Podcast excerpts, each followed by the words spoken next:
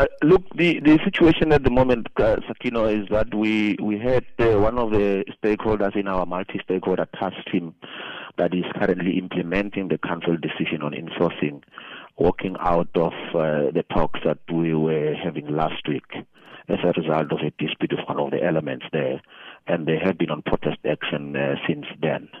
And uh, the action turned violent on Friday, which prompted us as management to go and seek this uh, second court interdict.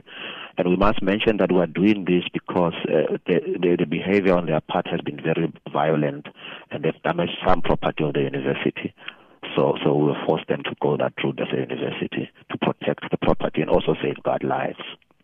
Does the university feel that there is merit in the demands that they have placed on the table?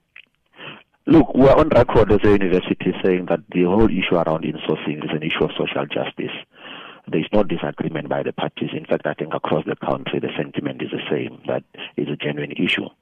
But the issue of the implementation is a different matter because it's a complex matter. From our part a university, we're saying as much as we agree and we're committed to the process of insourcing, we need to do this in a much more responsible manner. When we deal, for instance, with the issue of the demand for the topping up of salaries, we have to do that within the context of the affordability range of the university. We have to do it in a way that is going to leave the university financially sustainable. Anything contrary to that would be irresponsible because we don't want to find a situation where two years, three years down the line, we're in a difficult financial situation and we have to retrench people who don't want that. We want to act responsibly. Were you able to um, convey that uh, to the disgruntled workers and also to give them an outline, uh, um, a, a, plan of how the university actually uh, plans on implementing these demands? Yes, management made a presentation in one of the meetings of the multi stakeholder task team in terms of the various options that are on the table that will be affordable for the university. The executive of our council also met last week, Thursday, and looked at that presentation and looked at the situation. And they made an offer that is financially responsible to say, as a university, we can insource these people and we can give them a minimum wage of this of this much, depending on the, the financial position of the university. And that is the portion that they have rejected, and that's why they are in the street as we speak. So, how much did you offer them?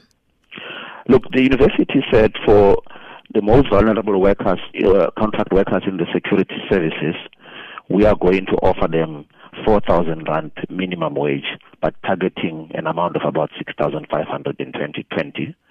And uh, for the lower levels in cleaning services, 3,500, targeting 5,500 in 2020. What we also did was to look at the situation regarding the catering and gardening services, and that's a bit more complex. And we said, let's meet and discuss this one so that within a month we also come up with what is a viable solution for this category of people. And they did not receive that very well. How does this compare to what they are currently earning through outsourced um, in, uh, institutions? Look, uh, we, we can tell you for a fact that what we have offered as a, as a university, it's more than what they are currently earning. But you, you don't know exactly how much more it is? Look, I cannot give you the exact figures, but we have offered them more than what they are currently earning. When they come in, they will be better off than where they are now.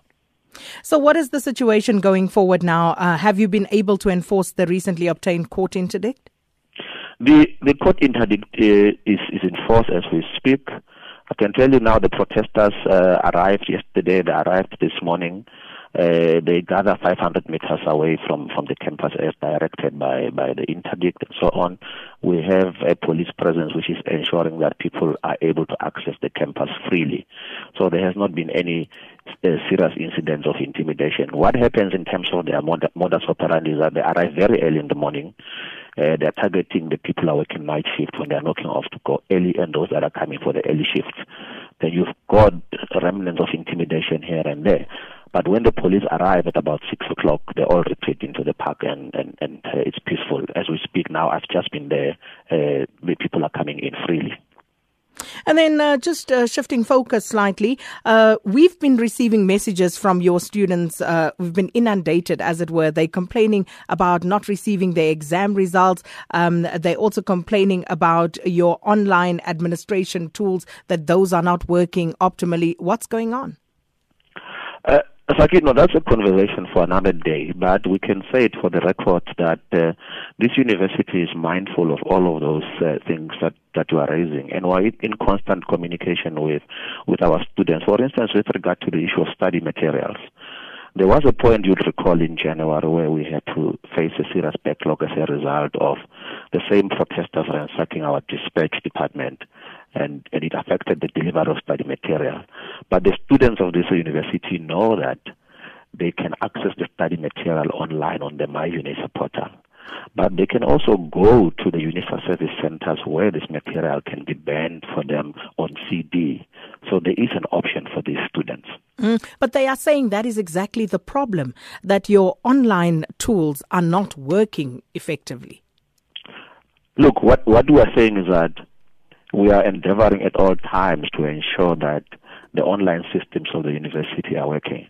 And in the instances where students are, are, attempting to use that, they are not successful, we have provided an alternative for them to access our campuses where they can then be helped on site because we've got equipment there that bans material for you. So they must access that as well.